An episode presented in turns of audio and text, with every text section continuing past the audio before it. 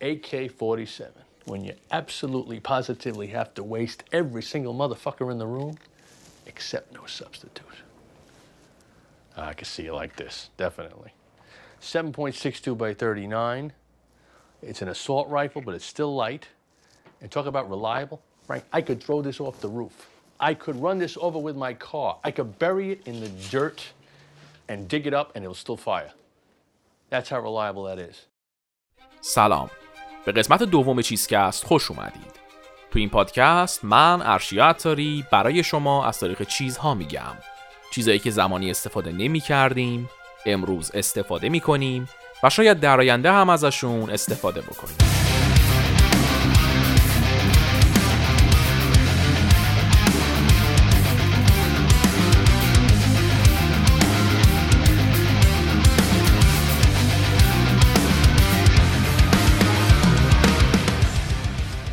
تو این قسمت می‌خوایم در مورد تاریخ اسلحه کلاشنیکوف صحبت بکنیم. AK47 یا کلاشنیکوف که ما به اشتباه بهش میگیم کلاشینکوف یه اسلحه تهاجمی روسیه که چندین دهه‌ست داره توی تاریخ جهانی ایفای نقش می‌کنه و جنگ های زیادی رو هم به چشم دیده.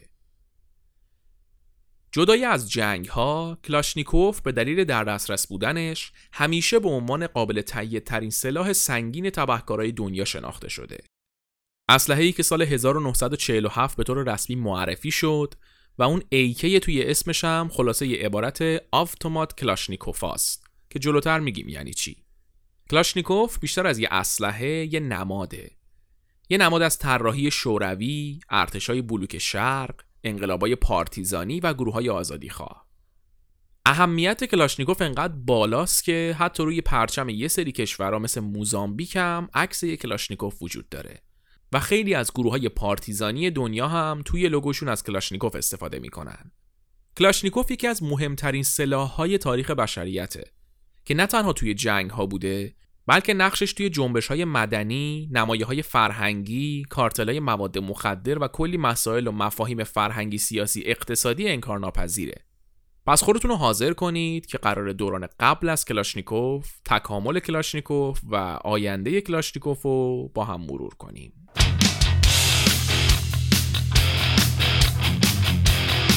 You take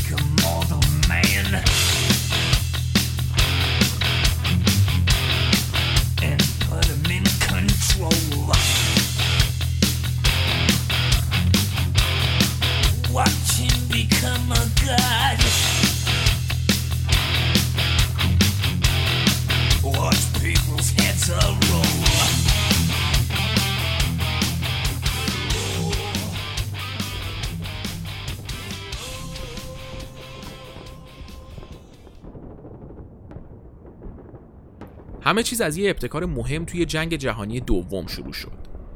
تفنگایی که توی اون دوران استفاده می‌شد از فشنگای پرقدرتی استفاده می‌کردن که توی یه شعاع عظیم با قدرت خیلی زیادی عمل می‌کردن و انقدر قدرتشون زیاد بود که هدف کاملا متلاشی می‌شد. اما به همون مقدار که قدرت زیادشون باعث از پادر آوردن دشمن می‌شد میزان لگد و فشاری که به تیرانداز وارد می‌شد هم خیلی زیاد بود بنابراین تیراندازای این تفنگا باید یا روی زمین میخوابیدن یا تفنگ رو روی یه سطحی تکیه می‌دادن تا بتونن با شلیک کنن. همین قضیه باعث پایین اومدن سرعت و راندمان تاکتیکی اون تیم نظامی می‌شد. این قدرت تفنگا بر اساس تاکتیکای نظامی جنگ جهانی اول بود. توی جنگ جهانی اول به طور کلی تیراندازا با هدفشون فاصله زیادی داشتن و در نتیجه به اسلحه هایی که بردشون زیاد باشه نیاز بود. توی سالهای 1939 و 1940 آلمانا تاکتیک جدیدی به اسم بلیتسکریگ رو ارائه کردند. بلیتسکریگ یا حمله برق‌آسا حاصل آنالیز نتایج جنگ جهانی اول بود. طبق برداشتای استراتژیستای جنگی اون دوران کشوری توی جنگ اول پیروز شد که از لحاظ تاکتیک نظامی بیشتر مکانیزه شده بود و تانک و هواپیمای بیشتری داشت. بلیتسکریگ به عنوان یک تاکتیک نظامی توسط هاینز گودریان توی یک کتاب به اسم توجه تانک مطرح شد و به طور خلاصه شامل هفت مرحله بود. مرحله اول یه حمله بیخبر و ناگهانی بود. توی مرحله بعد نیروهای مسلح با تمام امکاناتشون به دشمن شلیک می‌کردن و به یه شکل کوبنده وحشت مینداختن تو دل دشمن. بعد از این مرحله فرودگاه های دشمن رو بمبارون می‌کردن تا همه هواپیماهاشون از بین بره بعدش می‌رفتن غیر نظامی ها رو بمبارون هوایی می‌کردن که وحشت و هرج و مرج ایجاد بشه و این خرطوخری باعث شه راهها بسته بشن. مرحله بعدی آوردن تانکاس. تانکا با سرعت و تعداد بالا میان تا سیستم مکانیزه نظامی دشمن رو فلج کنن و بلخص تانکاشون رو بزنن. حالا که سوار نظام دشمن فلج شد و هرج و مرجم ایجاد شد پیاده نظام وارد میشه و هرچی مونده رو قلقم می‌کنه. بعد حمله پیاده نظامم وقتی دشمن هنوز نمی‌تونه از کجا خورده و از هر طرف ارتشش رو بگیره از اون ورتی که پاره میشه وقت اشغال پایتخت دشمن می‌رسه. و اشغال پایتخت دشمن مرحله آخر بریتسکریگ و اعلام رسمی پیروزی ارتش مهاجمه. هیتلر بعد از اینکه گودریان این روش رو ارائه کرد بلیتسکریگ رو به عنوان تاکتیک جنگی ارتش نازی انتخاب کرد. و به عنوان اولین مقصد برای اجرای این روش به لهستان حمله کرد و شروع جنگ جهانی دوم و فبق اما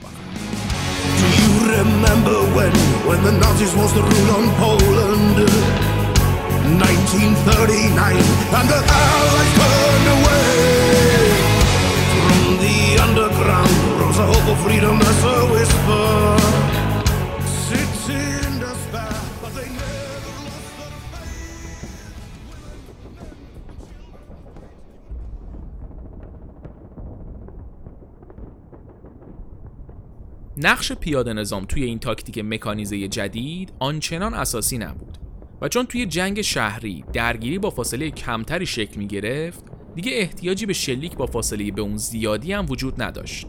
به طور دقیق تر اگه بگیم با تثبیت این تاکتیک جنگی شعاع تیراندازی سربازا از 800 900 متر رسید به 300 400 متر. این کم شدن شعاع تیراندازی جدا از اینکه حاصل تغییر تاکتیک نظامی بود حرکت منطقی تری هم بود. سربازا 800 900 متری خودشونو که نمی‌دیدن. ماکسیموم فاصله ای که چششون کار می‌کرد همون 300 متر بود. پس دیگه چه کاری بود؟ بخوام به یه هدف با فاصله 800 متری شلیک کنن که اصلا نمیبیننش. تازه این شلیک به هدف 800 متری یه تیر قوی می‌خواد که همونطور که گفتیم لگد و فشاری که وارد می‌کنه سرعت حمله رو پایین میاره. توی اون سالا برای فاصله های کمتر از 5 متر که خیلی به هدف نزدیک بودن و دیگه عملا تو دهن دشمن بودن از دو مدل اسلحه استفاده می‌شد. یکی تپانچه های رگباری یکی هم مسلسل دستی بزن اینجا من یه پرانتز باز کنم و براتون فرق بین تفنگ، تپانچه رگباری و مسلسل دستی رو بگم تفنگ یا رایفل به اسلحه های بزرگ انفرادی که قنداق دارن و معمولا برای تیراندازی مستقیم و دقیق استفاده میشن گفته میشه. رایفل ها معمولا تکتیر شلیک می‌کنن و قدرت شلیکشون خیلی زیاده. ما تو زبون فارسی شاید به همه اسلحه ها بگیم تفنگ ولی تفنگ صرفاً به اسلحه های انفرادی که لوله بلند و قنداق دارن و تکتیر شلیک می‌کنن گفته میشه. تپانچه اما همون کلت دستی یا پیستوله که اسلحه انفرادی کوچیکیه که به راحتی توی دست گرفته میشه و معمولا شامل لوله کوتاه و خشاب کوچیکیه. تپانچه رگباری چیه حالا؟ یه مدل تپانچه است که خشابش از تپانچه عادی بزرگتره. تیرم رگباری شلیک می‌کنه. این از تفنگ و تپانچه رگباری. حالا مسلسل دستی چیه؟ مسلسل دستی یا ساب ماشینگان یا به طور خلاصه SMG به سلاحهای دستی کوچیکتر و سبکتر از رایفل ها با توانایی شلیک رگباری گفته میشه که معمولا قنداق ندارن و معروفترین مثالش هم میشه یوزی و MP5 برگردیم به موضوع خودمون. تپانچه های رگباری و مسلسل های دستی واسه فاصله های زیر 5 متر استفاده می شدن و قدرت و دقت پایینی داشتن اما سرعت بالاتری از تفنگ های کلاسیک داشتن. واسه فاصله ای که با دشمن چش تو چشین این ویژگی ها مناسبن. ولی خب تو فاصله بیشتر عملا هیچ کاربردی نداشتن. با توجه به تاکتیک جنگی جدید یعنی همون بریز کریک اسلحه ای لازم بود که بردش در حد 300 متر باشه و قدرت و سرعت کافی داشته باشه. انگار چالش اصلی این بود که سربازا با اسلحه مسلح بشن که بین تفنگ و تپانچه رگباری قرار بگیره. آلمانا اولین قدم برای طراحی سلاح مناسب این تاکتیک رو برداشتن. اونا ارتفاع فشنگاشون رو از 57 میلیمتر به 33 میلیمتر رسوندن و اینطوری تونستن قدرت اسلحه رو کم کنن ولی در عین حال دقتش رو حفظ کنن. با تولید این فشنگ دو تا اتفاق مهم افتاد. اول اینکه اسلحه ها سازگارتر با تاکتیک جدید شدن و اینطوری می‌شد با تفنگ سریعتر شلیک کرد و دقتش هم سر جاش بود. دومی که چون فشنگ 33 میلیمتری سبکتر از 57 میلیمتری بود پس می‌شد مهمات بیشتری هم کرد و قدرت نظامی هر لشکر رو بیشتر کرد. تو سال 1943 آلمان اولین اسلحه مخصوص این فشنگ رو تولید کرد. اسلحه جدیدی که مکانیزم تازه ای ارائه می‌داد و خودش یک کتگوری جدا توی دنیای جنگ افزارا باز کرد. تفنگ تهاجمی یا assault رایفل.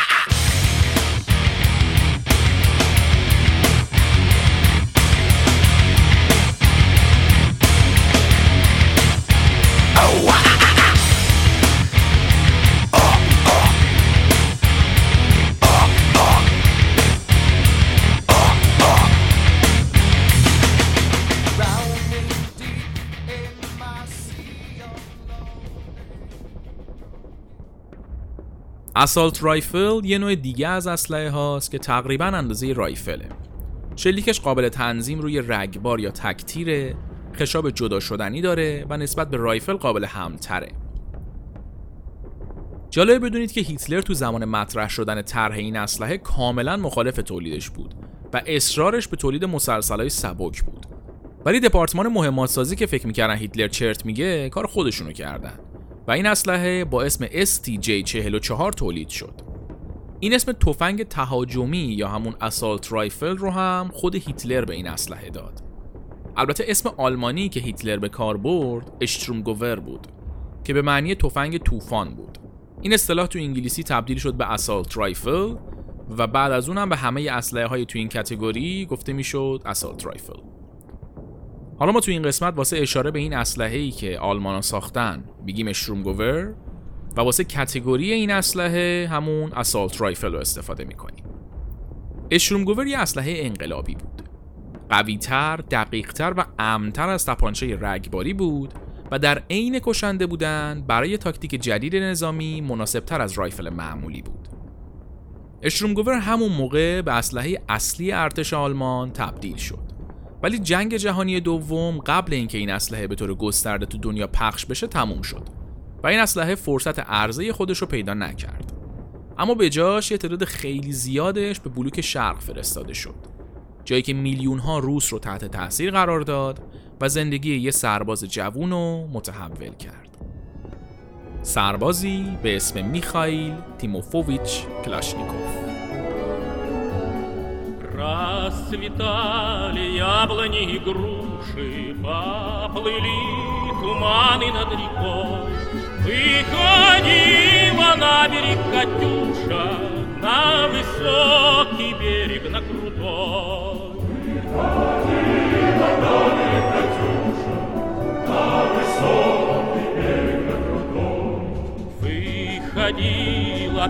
کلاشنیکوف سرباز جوونی بود که از بچگی در مورد ماشین ها و نوع کار اونا کنجکاو ماشین که میگیم منظورمون اتومبیل نیستا ماشین به معنی هر وسیله‌ای که با یه سیستم مکانیکی کار می‌کنه. بچه که بود کلا خوره های مختلف رو داشت. وسیله ای نبود که اطرافش ببینه و نره دل و رودش رو بریزه بیرون ببینه چطوری کار می‌کنه. از قفل در اتاق بگیر تا اجزای تراکتور. ولی چون توی روستای کوچیک زندگی می‌کرد امکاناتی برای تحصیل تو این زمینه نداشت. کلاشنیکوف توی سال 1938 یعنی یه سال قبل از شروع جنگ جهانی دوم میره تو ارتش شوروی. و این فرصت رو پیدا می‌کنه که وارد دنیای ماشینای جنگی مختلف مخصوصا تانکا بشه. ولی به دلیل اینکه زمینه تکنیکال لازم و نداشت نمی‌تونست بره و تو اون شاخه کار طراحی انجام بده. اما این عدم اطلاعات فنی نتونست مانعش بشه. کلاشنیکوف بعد یکم ور رفتن با اجزای تانکا و نفربرای جنگی یه تاکومتر واسه موتورای ماشین‌آلات جنگی طراحی کرد. این طرحش باعث شد که بتونه یه وقت مصاحبه با ژنرال گیورگی ژوکوف بگیره. این ژنرال ژوکوف کیه حالا؟ ژوکوف کسیه که چند سال بعد میشه موفق ترین فرمانده زمینی ارتش سرخ شوروی تو جنگ جهانی دوم نیروهای تحت نظر ژوکوف بودن که برلین رو فتح کردن و بعد از اشغال رایشتاگ که ساختمون پارلمان آلمانه شکست آلمان نازی رو اعلام کردن.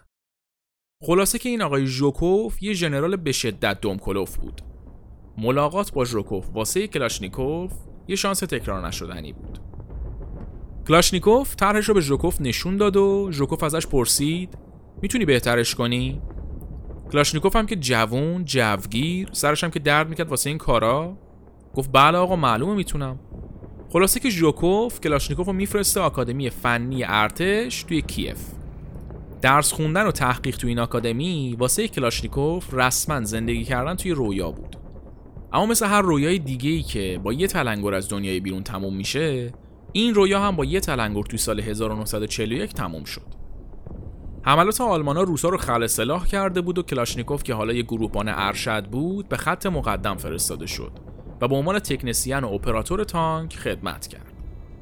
چند ماه بعد تو جنوب مسکو به شدت زخمی میشه و میفرستنش بیمارستان. توی بیمارستان مدام بهش خبر می‌رسه که ارتش شوروی که از لحاظ سلاح و مهمات نسبت به آلمانا ضعیف بود مدام توسط آلمانا که کلی سلاح پیشرفته و اتوماتیک داشتن تیکه پاره میشه و هم قطاراش تک به تک دارن میمیرن. شنیدن این خبرها قلب کلاشنیکوف رو به درد میاره. کلاشنیکوف میشنید که همه سربازای آلمانی تپانچه رگباری دارن و اصلا براشون مهم نیست که هدفشون کیه یا چیه فقط به رگبار میبندنش در مقابل روس‌ها با rifle ای کلاسیکشون توی تاکتیک جدید آلمانا گیر میافتادن و دونه دونه به بدترین شکل کشته می‌شدن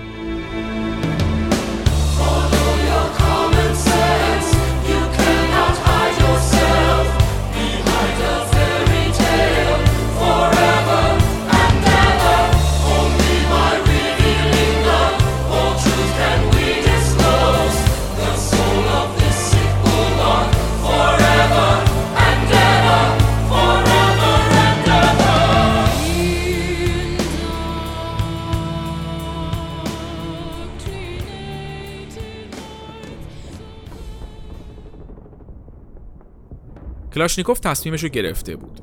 نشست به تحقیق کردن و توسعه دادن اطلاعاتش در مورد اسلحه ها. در نتیجه جزئیات اسلحه های مختلف به ریزترین حالت ممکن در اختیارش قرار گرفت و اونم صبح تا شب مشغول ور رفتن با این اطلاعات بود. مسیر پرپیچ و خم اختراع AK47 از همین زمان شروع شد. بعد از اینکه کلاشنیکوف از بیمارستان مرخص شد برای مرخصی استعلاجی رفت قزاقستان و یه شیش ماهی موند اونجا. اونجا که بود توی مسابقه طراحی سلاح که ارتش برگزار کرده بود شرکت می‌کنه. سه ماه روی طرحش کار می‌کنه و با کمک وسایل انبار راه‌آهن محلی اونجا اولین prototype اسلحه‌ای که توی ذهنش داشت که یه جورایی می‌شد نمونه اولیه سلاح کلاشنیکوف ساخت و توی مسابقه شرکت کرد. البته که برنده نشد و سلاحش توسط ژوری رد شد. ولی تلاشش بی نبود. ارتش سرخ توی اون زمان انقدر تحت فشار بود که از هر ایده جدیدی که قابل عملی کردن بود پشتیبانی می‌کرد. میزان کاربردی بودن و پیچیدگی طرح کلاشنیکوف هم انقدر مناسب بود که باعث شد از مکانیک تانک بودن ترفی بگیره و یه سمت توی محل آزمایش اسلحه های ارتش شوروی بهش بدن. وقتی که رفت اونجا متوجه شد که ارتش شوروی هم مثل آلمانا فشنگاش رو کوتاه کرده و طول فشنگا شده 7 ممیز 62 میلیمتر. یعنی اندازه فشنگای Sturmgewehr با توجه به این سایز فشنگ کلاشنیکوف سال 1944 یک کارابین طراحی می‌کنه که قابلیت انتخاب نوع شلیک هم داشت. طرح کلاشنیکوف تو مراحل مقدماتی خیلی ازش استقبال میشه. ولی تو ارزیابی پایانی به طرح سرگی سمینوف که یه طراح خیلی حرفه‌ای و معروف بود باخت. سلاح سمینوف که با کد SKS معرفی شد و تو ایران هم به همون اسم سمینوف میشناسیمش تو سال 1945 برای استفاده ارتش شوروی تحویل داده شد. اما ارتش شوروی بیشتر از اینا می‌خواست. سیمینوف یه اسلحه نیمه اتوماتیک بود و ارتش شوروی یه assault rifle می‌خواست. واقعیت این بود که به خاطر تجربه خوبی که از کار با مسلسلهای دستی یا همون SMG ها داشتن دنبال یه چیز با اون ویژگی ولی دقیقتر و قویتر میگشتن. و چون Sturmgewehr رو توی دست آلمانا دیده بودن دیگه Sturmgewehr زده شده بودن. اسلحه سیمینوف هم همین جوریش واسه تاکتیک جدید شوروی که مکانیزه بود و سرعت بالا و سلاح رگباری می‌خواست تاریخ مصرف گذشته حساب می‌شد. کلاشنیکوف هم که انگار دنبالش گذاشته بودن. خبر رد شدن طرحش خشک نشده پرید رو طرح بعدی. سال 1945 و 1946 کلاشنیکوف نشست سر طراحی یه assault rifle که برای فشنگای 762 میلیمتری طراحی شده بود که یکم پیش گفتیم دیگه اندازه فشنگای Sturmgewehr آلمانی بود. از اونجایی که تجربه کلاشنیکوف خیلی زیاد نبود یه تیم از مهندسا و تکنسیانای با تجربه جمع کرد که بهش کمک کنن رو طرحش کار کنه. همسر این آقای کلاشنیکوف خانم ایکاترینا که یه نقاش فنی بودم توی تیم بود. کارش چی بود؟ هر فکر نامنظم و کر کثیفی که این تیم مهندسا و تکنسیانا مطرح می‌کردن ایشون می‌گرفت منظمش می‌کرد و توی طرح خوشگل و تر و تمیز ثبتش می‌کرد. اون قضیه پشت هر مرد موفق یه زن وجود داره اینجاست که صدق می‌کنه. کلاشنیکوف با توجه به تجربه قبلی خودش به عنوان یه سرباز مهمترین ویژگیهایی که برای اسلحش در نظر داشت جمع و جور بودن و دقیق بودن بود. در عین حال کلاشنیکوف می‌خواست یه اسلحه با مکانیزم به شدت ساده طراحی کنه و به همین منظور یه سیستم گاز محور برای حالت بعد از شلیک طراحی کرد. یعنی چی اینی که گفتیم؟ یعنی تیرو که شلیک می‌کردن اسلحه باید یه فرایندی رو طی می‌کرد تا برگرده به حالت اولیه و برای شلیک بعدی آماده بشه. طبق ایده کلاشنیکوف این فرایند بعد از شلیک توسط گاز داغ حاصل از شلیک اسلحه که توی لوله وجود داشت انجام می‌شد. یعنی تیر شلیک می‌شد تو لوله حرکت می‌کرد توی مسیرش یه خروجی وجود داشت که می‌خورد به یه لوله بالای لوله حرکت فشنگ. گاز که می‌رفت تو لوله بالایی یه چیز میله توری رو هل می‌داد عقب بعد این میلهه باعث می‌شد که پوکه پرت بیرون. برم تو راه برگشت میلهه به جای اولش فشنگ جدید و جا می‌زد. ایده کلی کلاشنیکوف این بود که ساختار اسلحه به شدت ساده باشه. جوری که حتی یه بچه هم بتونه باز و بستش کنه. بعد از کلی کلنجار رفتن و مدل ساختن بالاخره تو سال 1947 اولین prototype اسلحه تهاجمی کلاشنیکوف ساخته شد. با یه ساختار ساده، جمع و جور و سریع که می‌تونست روی سه حالت تکتیر، چند تیر و رگباری تنظیم بشه. اسم این اسلحه شامل دو بخش بود. بخش اول حروف AK که خلاصه یه عبارت Автомат Калашникова بود که به روسی میشه assault rifle کلاشنیکوف و بخش دوم عدد 47 که نماد سال تولیدش یعنی 1947 بود. در نتیجه اولین نمونه رسمی سلاح کلاشنیکوف به اسم AK-47 معرفی شد.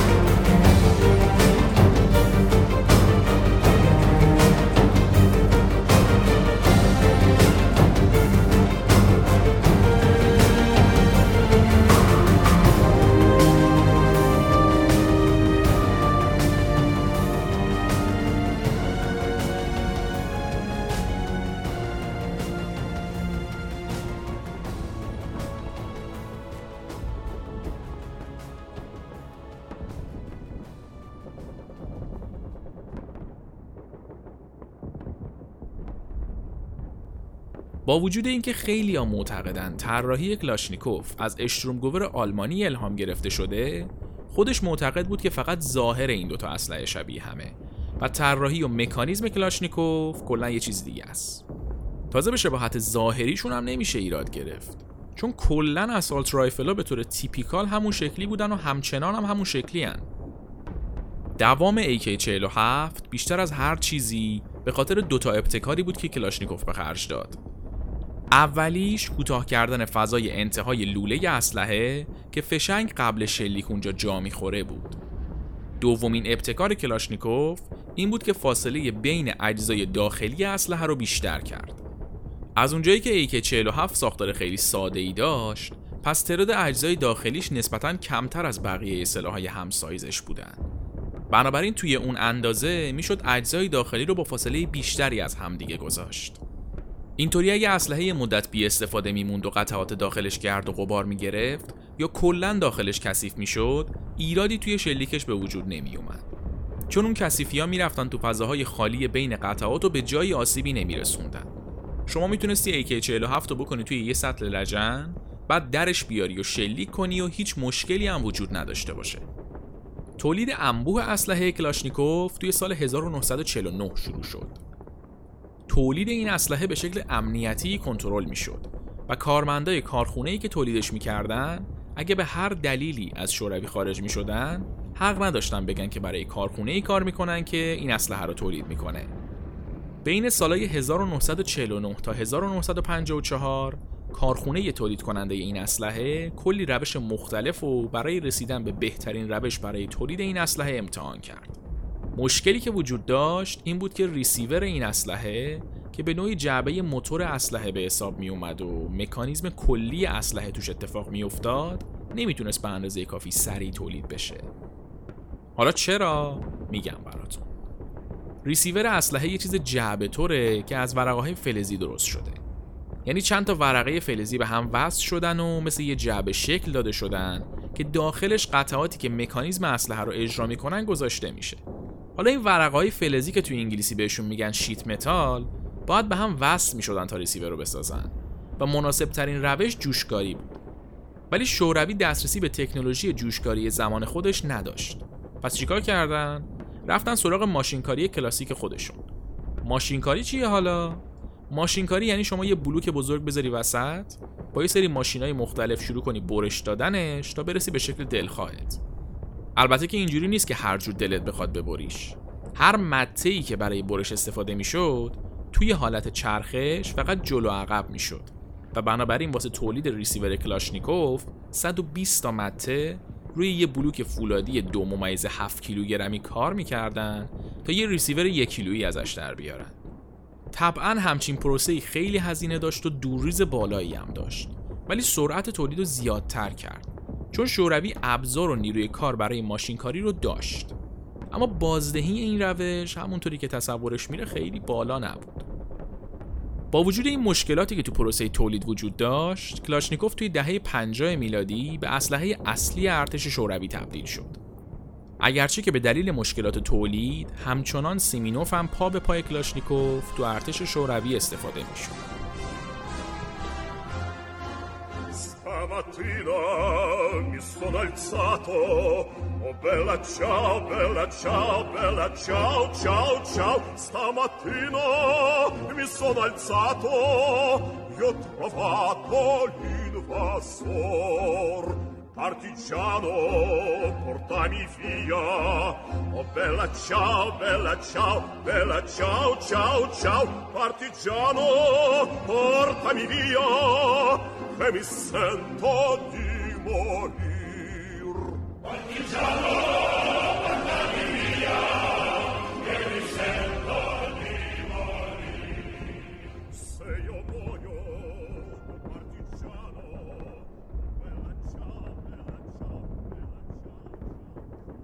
از همون موقع ارتش شوروی نهایت تلاشش رو می‌کرد که مکانیزم این اسلحه مخفی باقی بمونه تا بتونن از این اسلحه به عنوان امضای شوروی استفاده کنن و دست بقیه کشورها به تکنولوژیش نرسه. به خاطر همین قضیه سربازایی که کلاشنیکوف داشتن حق نداشتن به طور یک جا و سر هم شده حملش کنن. و باید هر بار تیکه تیکه بازش می‌کردن میذاشتنش تو کیف. وقتی هم می‌خواستن دوباره استفاده کنن از توی کیف درش می و از اول سر همش می‌کردن. حتی وقتی شلیک می‌کردن باید تک تک پوکه ها رو روی زمین جمع می‌کردن تا کسی نبینتشون رو نفهمه که روسا دارن از چی استفاده می‌کنن.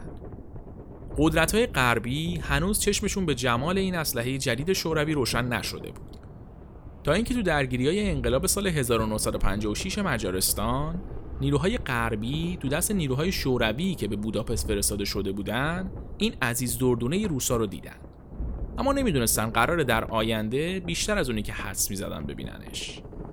جلوتر به غربیا برمیگردیم. بریم ببینیم خود آقای کلاشنیکوف اوضاش چجوریه تو این سالا. آقای کلاشنیکوف جایزه استالین رو برای نوآوری صنعتی می‌گیره. دوبارم به عنوان قهرمان خلق سوسیالیست معرفی میشه. توی کارش هم به سرعت پیشرفت می‌کنه و بعد از یه مدت میشه رئیس یکی از مهمترین مراکز طراحی اسلحه شوروی و همچنان به آپدیت کردن و تر تمیز کردن سلاحش ادامه میده. مجموعه کارایی که اونجا می‌کنه میشه سلاح AKM که مدل مدرن تر شده AK47 و اون M توی اسمش هم به معنی مدرن شدنشه. مهمترین ویژگی این سلاح AKM این بود که به واسطه پیشرفت تکنولوژی جوشکاری تو شوروی دوباره برگشته بودن به اون ریسیوری که از ورقای فلزی جوش داده شده درست شده بود. و دیگه با ماشینکاری لغمه رو دور سرشون نمیچرخوندن. در نتیجه تولید سلاح کلاشنیکوف سریعتر و پربازدهتر شد. در ضمن استفاده از ورقای فلزی باعث کم شدن وزن ریسیور و در نتیجه سبکتر شدن سلاح می‌شد این همون ورژن سلاح کلاشنیکوف بود که توی دنیا پخش شد مهمترین کشور پذیرنده این اسلحه هم جمهوری خلق چین بود که تازه انقلاب کمونیستی به رهبری مائو توش اتفاق افتاده بود و داشت زیرساختای نظامیش رو شکل می‌داد. یه تیم نظامی از چین به شوروی فرستاده شدن تا تجربه به دست بیارن و آموزش نظامی ببینن. بعدم شوروی یه سری مهندس فرستاد چین که برای ساختار جنگ افزاراشون که کلاشنیکوف هم جزشون بود کمکشون کنن. در واقع کلاشنیکوف هدیه شوروی به چین به مناسبت ورود چین به لیست کشورهای کمونیستی بود. حالا شما به این فکر کن که بعد از 50 60 سال الان چینیا دارن سلاح کلاشنیکوف رو می‌سازن به کل دنیا میفروشن یه قرونش هم به کلاشنیکوف که سهله به شوروی و روسیه هم نرسیده و نمی‌رسه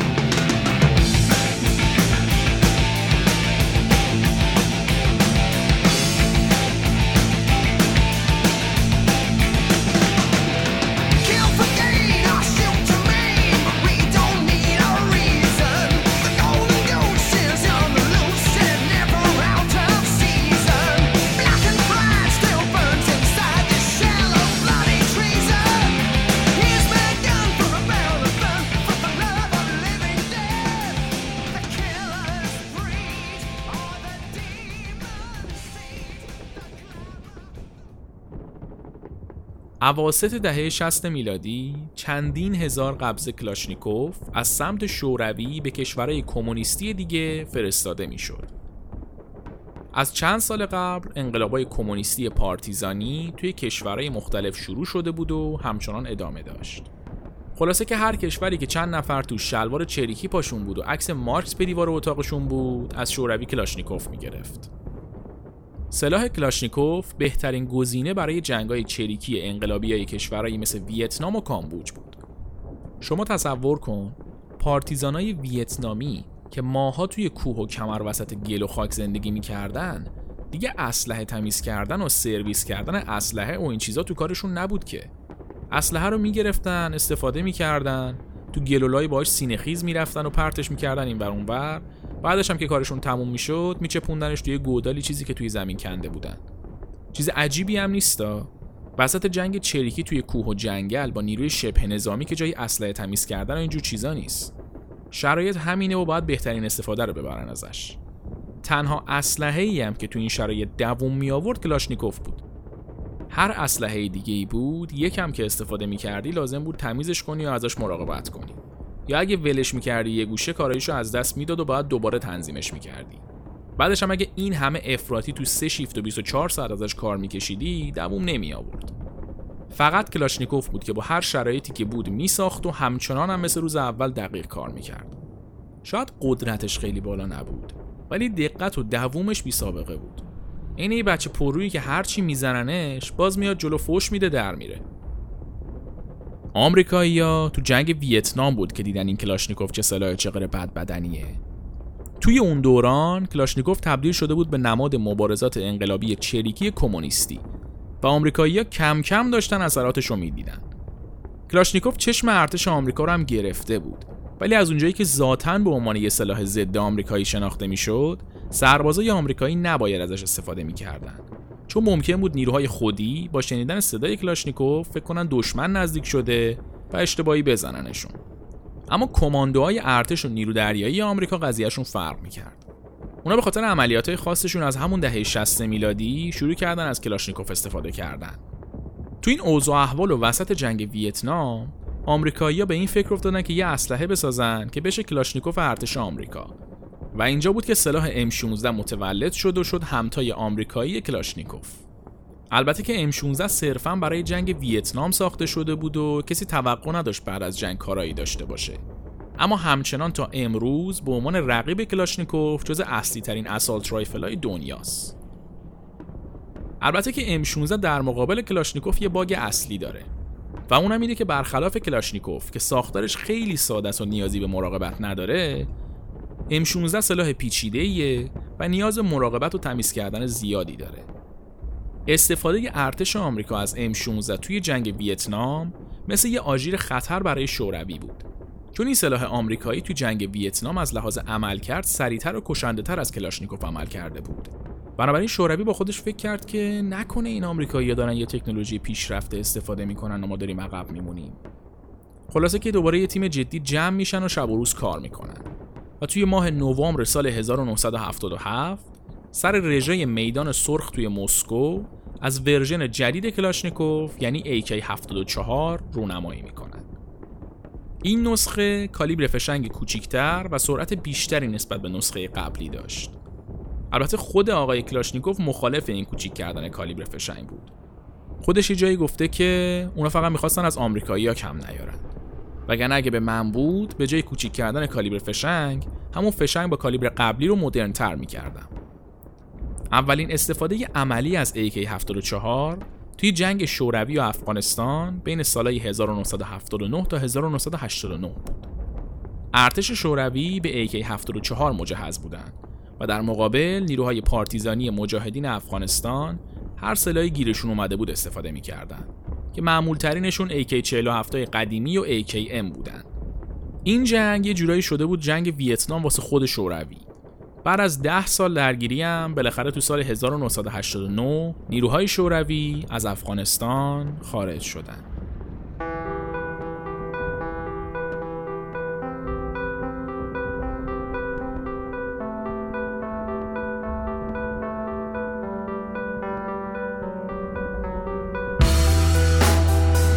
Disease of the age.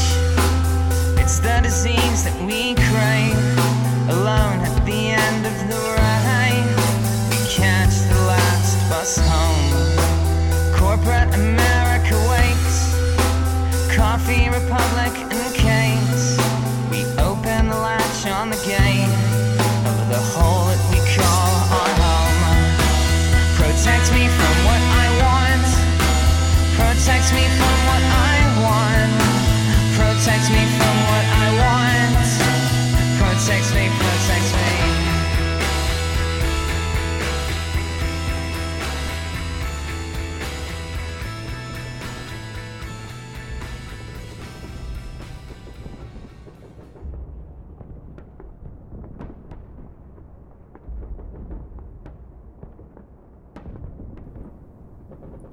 از اون زمان تا به امروز دنیا تغییرات زیادی کرده. ولی کلاشنیکوف به عنوان یه اسلحه در دسترس و ساده اما موثر به عنوان نمادی از مبارزات آزادی خواهانه جنگ های چریکی درگیری های شبه نظامی ها جنگ های خاورمیانه گروه های گنگستری و کلا هر چیزی که در مقابل یه قدرت حاکم و ابرقدرت باشه تبدیل شده. از بعد از فروپاشی شوروی کلاشنیکوف بیشتر از یه سلاح جنگی و چریکی تبدیل به اسلحه اصلی هر گروه و شخص منفور دنیا شده. در دسترس بودن، ارزون بودن و ساده بودن سلاح کلاشنیکوف اونو تبدیل به اسلحه ای کرده که هر گروه و شخص خلافکار یا تندرویی می‌تونه تهیهش کنه و جون هزاران آدم بیگناه رو بگیره. امروزه بیشتر افرادی که از کلاشنیکوف استفاده می‌کنن نه ارتشا و گروه های چریکی آزادی خواه بلکه گروه های خلافکاری هستند که هر کاری فکر کنین ازشون برمیاد و از قاچاق مواد مخدر تا ایجاد ناامنی رو با کلاشنیکوف انجام میدن. مهم هم نیست که یه خلافکار ساده باشن یا یه تشکیلات گنگستری بزرگ. همشون به راحتی این سلاح رو تهیه می‌کنن و جون هزاران آدم بیگناه می‌گیرن. تا اینجای داستان ما از دید یه ناظر خونسا فقط سیر تحول این اسلحه رو دیدیم. ولی از اینجای پادکست بیایم به عنوان یه انسان به این موضوع نگاه کنیم. تعداد افرادی که در طول تاریخ به وسیله کلاشنیکوف این ماشین مرگ خونسرد کشته شدن بیشتر از اونیه که بشه تصورش کرد. مهم نیست که توی جنگ کشته شده باشن، توی مبارزات چریکی کشته شده باشن، توسط گروه های خلافکار کشته شده باشن یا حتی دیوونه ای گوشه خیابون به رگبار بسته باشدشون.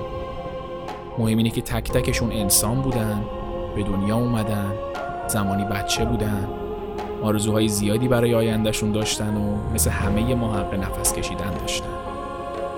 انسانهای بیگناه فقط اونایی نیستن که توسط خلافکارا کشته شدن.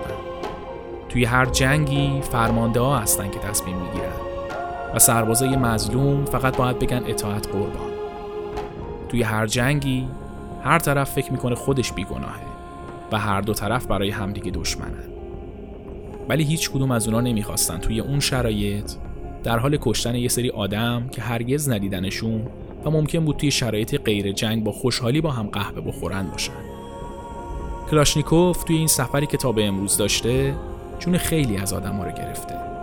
و متاسفانه همچنان جز اصلی ترین ابزارهای قتل جهانه. امروز غیر از روسیه و چین خیلی کشورهای دیگه هم در حال تولید کلاشنیکوف هستن. و بعید می‌دونم حالا حالا ها بیخیال بشن. چون دنیا با خونه که به جریان میفته و در دسترس ترین ابزار ریختن خون همین کلاشنیکوفه. طبق روال چیزکست من باید توی آخر هر قسمت براتون آینده چیزی که تاریخشو میگیم و پیش بینی کنم. کلاشنیکوف می‌تونه تا چندین و چند سال بعد هم وجود داشته باشه و پیشرفته و پیشرفته تر بشه. آینده منطقیش اینه. ولی دوست دارم آینده کلاشنیکوف رو جوری که می‌خوام باشه پیش بینی کنم. و این یعنی آینده بدون کلاشنیکوف و هر جایگزین مرگباری که برای کلاشنیکوف ساخته میشه باشه. به امید روزی که آدما برای بقا راهی بهتر از کشتن همدیگه پیدا کنن.